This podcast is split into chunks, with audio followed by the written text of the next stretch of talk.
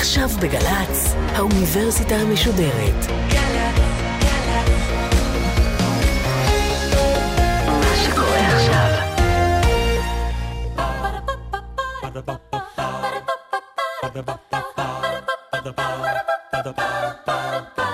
האוניברסיטה המשודרת מציגה סמסטר סתיו על סרטי פולחן ישראלים. השבוע גבעת חלפון אינה עונה עם הדוקטור גלעד פדווה, מרצה בפקולטה לחברה ותרבות בבית ברל ובאוניברסיטה הפתוחה. והפעם מבוא לגבעת חלפון. דשא לחלפון, דשא לחלפון, איך נשמע? רות עבור. כאן חלפון, נשמע אסון. מה נשמע? עבור לדום. דום לנוח, דום לנוח, אין לי כוח, רות עבור. מה קרה? רות עברה. אה...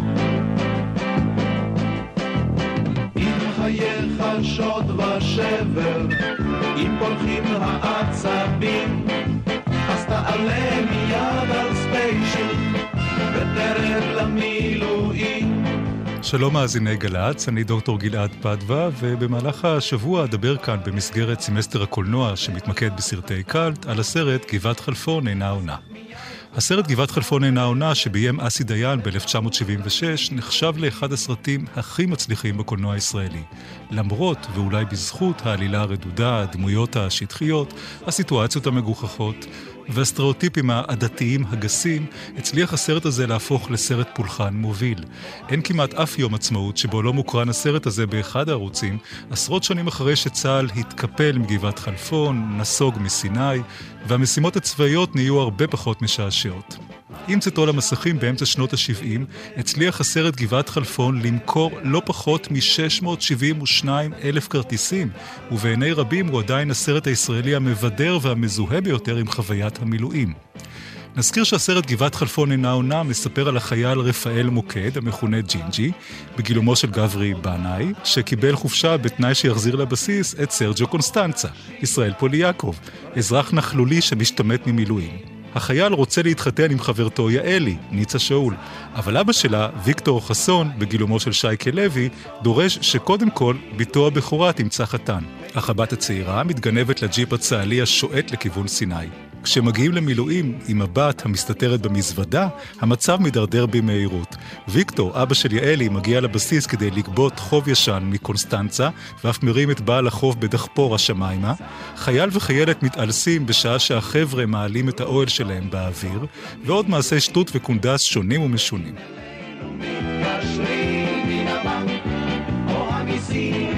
אז נא למסור בקוד נוחה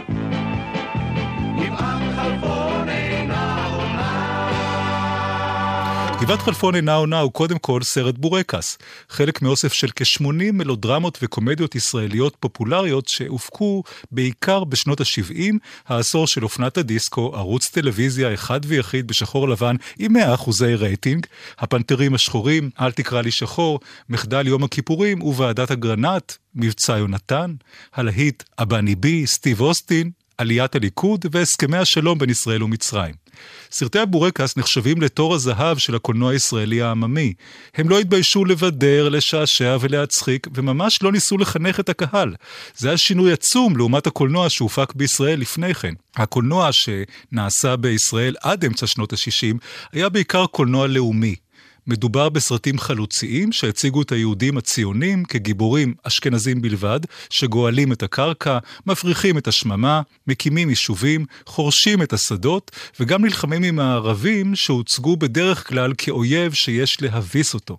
הקולנוע הלאומי שיקף בעיקר אידיאולוגיה ציונית, סוציאליסטית, ששמה במרכז את הציונות, החלוציות, ההסתפקות במועט, השוויוניות, החקלאות, הלחימה והקולקטיביזם הרעיוני, כלומר כולם חושבים אותו דבר, כולם מתנהגים אותו דבר. אותם סרטים של הקולנוע הלאומי ניסו בעיקר לחנך את הקהל והרבו להשתמש בסיסמאות, הטפות מוסר ודיבור בשפה גבוהה ומנותקת. כך למשל, הסרט הלאומי הירואי, הם היו עשרה, שביים ברוך דינר ב-1960, מתמקד בחבורת מהגרים ציונים ממזרח אירופה, חלוצים, שמחליטים להקים התיישבות על הר טרשים קירח באזור ראש פינה. אין להם ידע בחקלאות, הם אפילו לא יודעים כיצד לחרוש שדה, וגם תושבי הכפר הערבי הסמוך מגלים עוינות כלפיהם. רואים ערבים עולים עם עדר עיזים שחורות על השדה, שהמתיישבים חרשו בעמל רב, ומחרבים להם את החריש. בנוסף, פורצות מריבות בין חברי הקבוצה הציונים סוציאליסטים. הרווקים הממורמרים מקנאים בזוגיות של המנהיג יפה התואר וזוגתו היפהפייה, עודד תהומי ונינת דינר. הסכסוכים בין המתיישבים מדרדרים כשאחד מהם גונב לחם מחבריו באישון לילה, הם כולם שם מאוד רעבים ללחם, ולבסוף עוזב בבושת פנים את הקבוצה. הדמויות מדברות ביניהן בשלל מליצות, כגון באנו לחרוש את אדמת ארץ הקודש, או למשל, הו יוסף, לא הצלחתי להעלות אש בתנור. בהמשך, מניה, רעייתו של מנהיג המתיישבים יוסף, מתה במהלך הלידה של בתם. ואז, אפילו החייל הטורקי הכעוס וערביי הסביבה רוחשים כבוד לאותם מתיישבים הירואיים שנאחזו בקרקע ובחזון הציוני בכל כוחותיהם. במהלך שנות ה-60 הסוציאליזם נחלש, הקפיטליזם ופולחני המעריצים של אלוויס פרסלי, קליף ריצ'ארד ודור האספרסו והטרנזיסטור התחזקו. הקולנוע הלאומי המגויס איבד בהדרגה מחשיבותו. במקום הסרטים הלאומיים הופיעו בהדרגה שני סוגים חדשים של קולנוע מקומי. סרטי הקולנוע האישי, שכיום קוראים להם גם הגל החדש הישראלי או הרגישות החדשה, והקולנוע הפופולרי המסחרי. סרטי הקולנוע האישי היו בעיקרם סרטים פילוסופיים שהושפעו מהאקסיסטנציאליזם, כלומר החיפוש אחר משמעות לחיים, בקרב השכבות המשכילות במערב אירופה וצפון אמריקה. רוב הסרטים האלה נוצרו על ידי במאי קולנוע אקדמאים, אשכנזים, צעירים, ועסקו בגיבורים שסבלו והתייסרו בעברית מדוברת, בעיקר בצפון תל אביב ובשכונות המבוססות של ירושלים, וניסו להעניק מחדש טעם לחייהם. הקולנוע האישי היה קולנוע אמנותי שפנה בעיקר לקהל משכיל, בעל ידע כללי רחב. לעומת זאת, הקולנוע הפופולרי המסחרי, שהחליף אף הוא את הקולנוע הלאומי, ובו אנחנו עוסקים היום, ביקש בראש ובראשונה לספק צרכים בידוריים, להגיע לקהל עממי רחב ככל האפשר, ולמכור כמה שיותר כרטיסים. גיבורי הקולנוע הפופולרי דיברו בשפה יומיומית בגובה העיניים.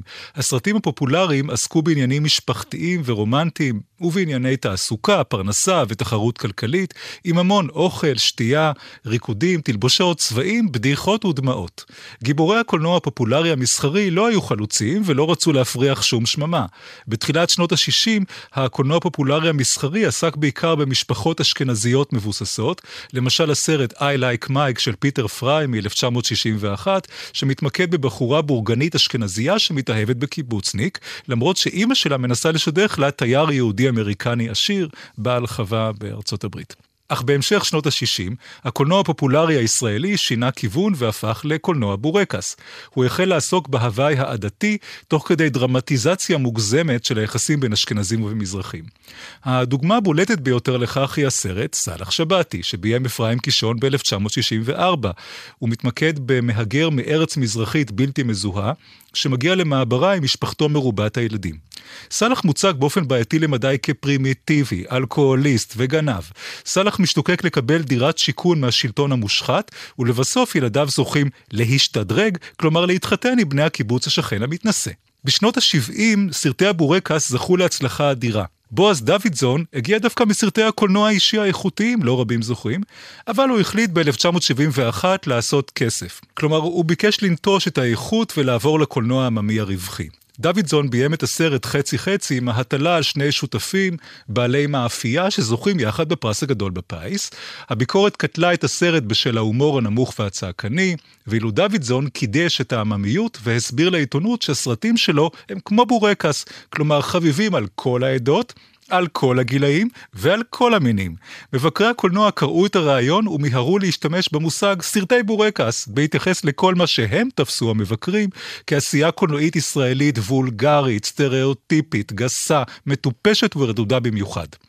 אותם סרטי בורקס הציבו לראשונה במרכז העלילה גיבורים מזרחים. לכאורה הקולנוע הפופולרי הזה העניק הכרה למזרחים הרבה שנים לפני שהספרות, התיאטרון והאמנות בישראל עשו את זה. כאילו סרטי הבורקס הכירו לראשונה בהוואי ובמורשת של עדות המזרח, שהקולנוע הלאומי התעלם ממנה כמעט לחלוטין. אבל בעצם זו הייתה הכרה מזויפת, שקרית.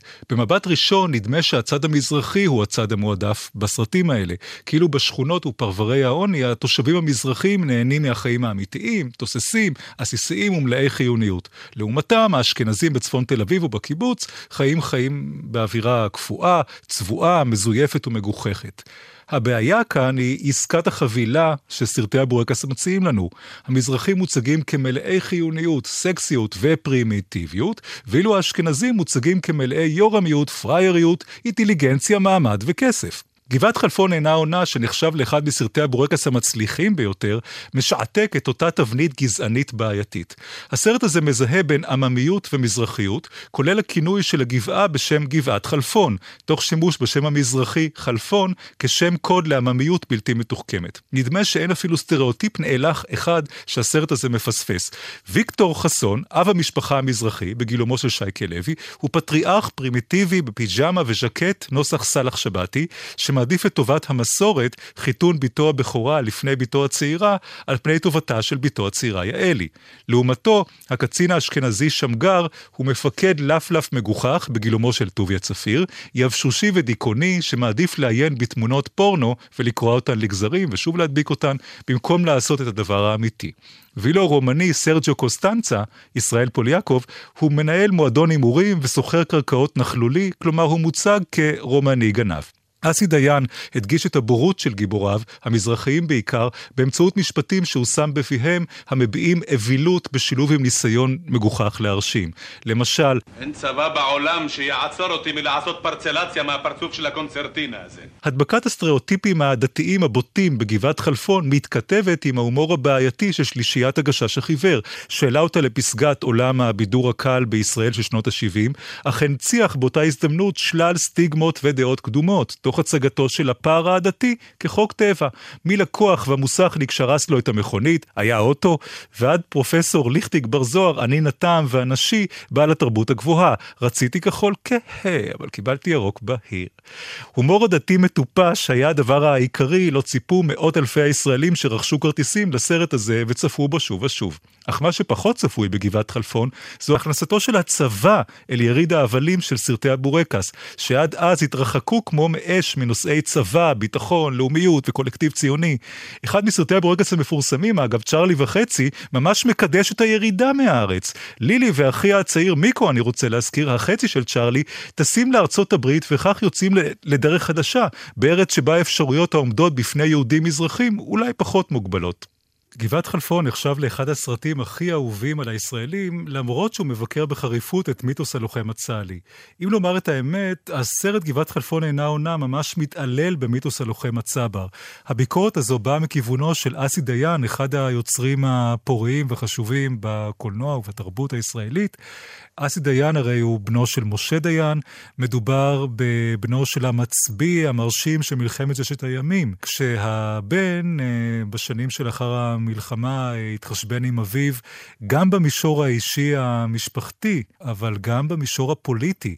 אנחנו זוכרים מלפני כמה שנים את אה, שתיקת הצופרים, דרמה טלוויזיה, שבה אסי דיין מגלם את הדמות של אבא שלו, של משה דיין. ומציג את אביו באופן מאוד מאוד ביקורתי בהקשר של מחדל יום הכיפורים. כך שאסי דיין למעשה, אה, שוב, לא, לא, אינני פסיכולוג, לא אכנס פה לסיבות שהובילו אותו בהקשר הזה, אבל לא קשה לנחש שיש פה רצון גם לנגח את אותו אתוס קבורה שמשה דיין היה אחד ממחולליו ומיוצריו של האתוס הזה. והנה בא הבן, אסי דיין, שבאותה תקופה, ב-1976, זה כבר אחרי שהוא זכה להצלחה בינלאומית מסוימת, שיחק בסרטים בחו"ל, גם בישראל כבר הספיק אה, לביים אה, כמה סרטים, וכוכבו דרך אה, בעיקר בזכות הסרט הוא הלך בשדות, שהוזכר ויוזכר כאן בסדרה מ-1967, שם הוא באמת גילם את אותה הדמות של הצבר יפה הבלורית והתואר, כאשר ההצלחה האדירה של הסרט הסרט אה, הייתה גם בזכות אה, יופיו של אה, אסי דיין הצעיר, אבל גם בזכות הייחוס המשפחתי. הנה, בנו של המצביא, משה דיין, מופיע ב"הוא הלך בשדות" בתפקיד הלוחם הצבר. למעשה, הסרט הזה, הוא הלך בשדות, יש פה דבר מאוד מעניין, הוא מתחיל בפרולוג, כלומר קטע הקדמה שלא מופיע ברומן "הוא הלך בשדות" של משה שמיר, שהופיע ב-1947, שמספר על אורי, שהיה מפקד בפלמ"ח והקריב את חייו למען המדינה. הרי שבעיבוד הקולנועי ל"הוא הלך בשדות", הבמאי יוסף מילו הוסיף שם פרולוג, קטע בהשפעת האופוריה, שיכרון החושים של מלחמת ששת הימים, קטע שבו רואים את אסי דיין בתור אורי הבן, גם לבן קוראים אורי על שם האב, הוא אה, דוהר בג'יפ ג'יפ במרחבי הגדה המערבית, אה, שנפלשה, נכבשה או שוחררה, שאלה של השקפה במלחמת 67. הוא שועט במרחבים של הגדה המערבית וממשיך לכיוון הכפר הנוער כדורי, ששם הוא למד, ושם גם אבא שלו למד בנעוריו, ולמעשה יש פה כאילו סגירת מעגל. הלוחם, לוחמים הגיבורים של מלחמת ששת הימים, הרי הם כמו הלוחמים הגיבורים של המאבק למען הקמת המדינה. אז הנה אותו אסי דיין עושה סרט גבעת חלפון אינה עונה, שבו למעשה הוא uh, מעז להציג את הצבאיות, את ההירואיות, את המיליטריזם, את הכוחנות הזאת, באופן מאוד uh, נלעג. למעשה, הסרט הזה לא היה יכול לעשות עשר שנים קודם. הוא לא היה יכול לעשות בשנת 1967, השנה שבה יצא "הוא הלך בשדות", כפי שהסרט "הוא הלך בשדות" לא היה יכול לצאת לדעתי ב-1900, נגיד 77, אלא רק ב-67. באותה סביבה של אופוריה, באותה סביבה שבה העם חיפש אה, איזושהי דרך אחרת, אלטרנטיבה לדרך הממסדית, היה יכול להיווצר הסרט גבעת חלפון אינה עונה.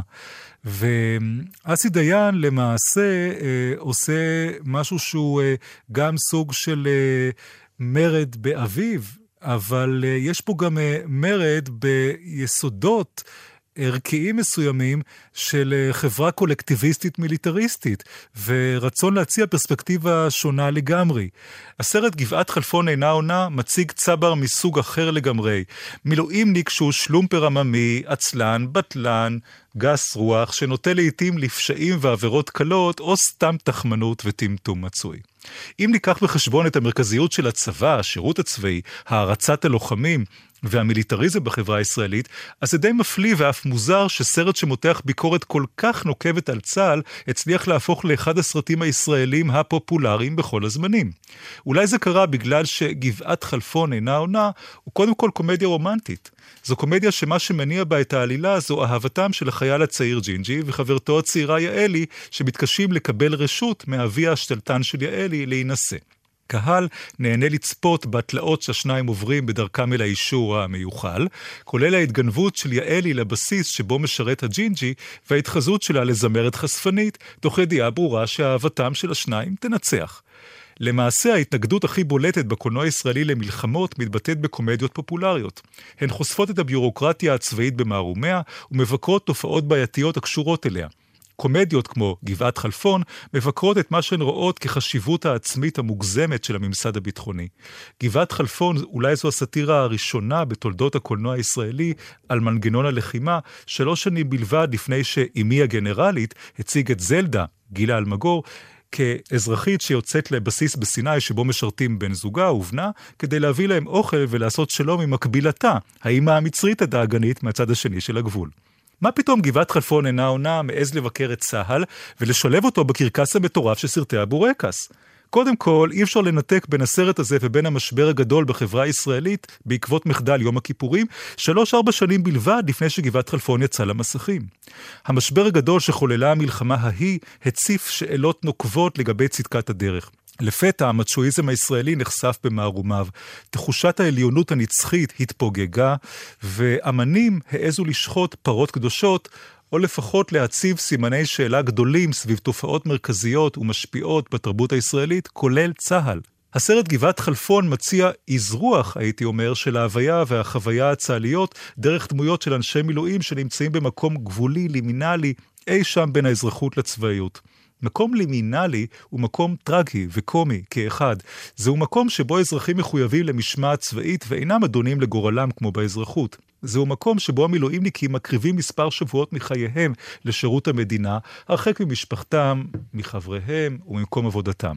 בראש ובראשונה מדובר באזרחים במדים שנמצאים בתוך איזשהו אמצע, מקום שבו הם לא אזרחים חופשיים לגמרי, אבל, לפחות במקרה של גבעת חלפון, הם גם לא ממש חיילים ממושמעים. זהו מקום שבו נגזלת מהם האזרחות עתירת הזכויות והתענוגות. אך זה גם המקום שבו ניתנת להם האפשרות להינפש ולקיים אחוות גברים תוך נטילת פסק זמן מהמשפחה, מהילדים, מהעיסוקים הקבועים ומהשגרה. למעשה, הנתק מהאזרחות, כמו גם אי האפשרות להתנתק ממנה באמת, משמשים בערבוביה בסרט הזה. בכל זאת, גבעת חלפון, עם כל הסאטירה והלעג שלו להוויה הצה"לית המילואימניקית, מתרחש ברובו בתוך שטח צבאי.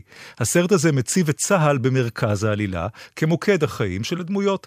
מבחינה זו, הסרט גבעת חלפון דווקא מנציח את המעמד המרכזי של צה"ל בהוויה, בחברה ובתרבות הישראליות. הסרט הזה לעולם לא מציב בסימן שאלה את הכרחיות קיומו של צבא גדול במדינה קטנה, ולא כופר בזכות קיומו של מערך המילואים הנרחב. אף הלגיטימיות של השליטה הישראלית בשטחי סיני, שישראל נכנסה אליהם ב-1967, אינה מוצבת בסרט הזה בסימן שאלה.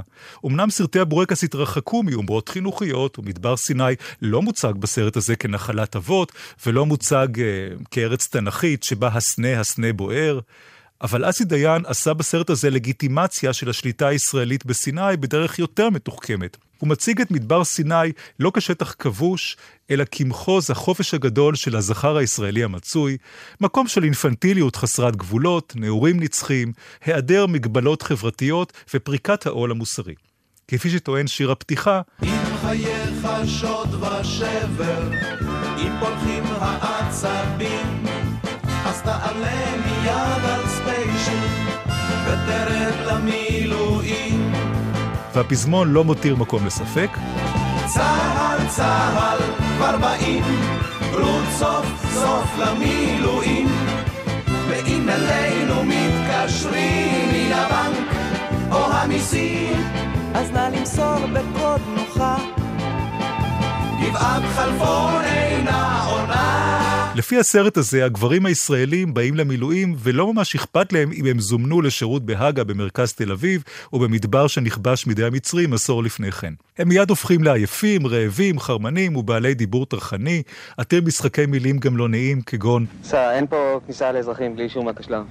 חבוב, אני אדבר עם טליק, הוא יעלה אותך בדרגה, יא ש"ג.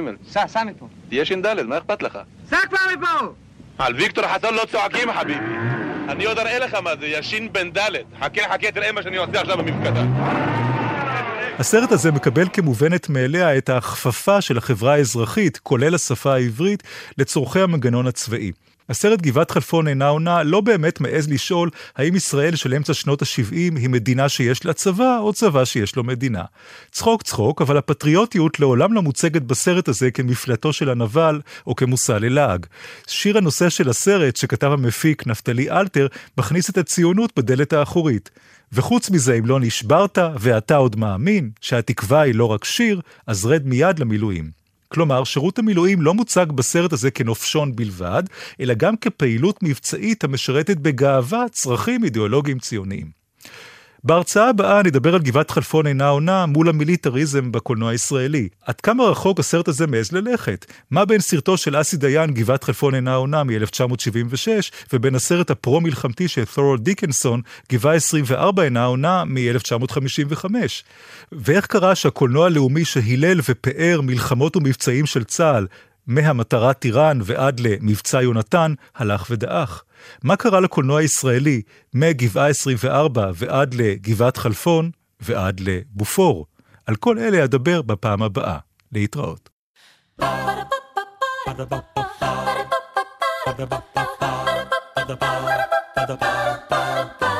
האוניברסיטה המשודרת, סמסטר סתיו על סרטי פולחן ישראלים. הדוקטור גלעד פדבה, מרצה בפקולטה לחברה ותרבות בבית ברל ובאוניברסיטה הפתוחה, עם מבוא לגבעת חלפון. עריכה והפקה, אור לוי. עורך ראשי, ליאור פרידמן. עורכת אחראית, מאיה להט קרמן. האוניברסיטה המשודרת בכל זמן שתרצו, באתר וביישומון של גל"צ, וגם בדף הפייסבוק של האוניברסיטה המשודרת.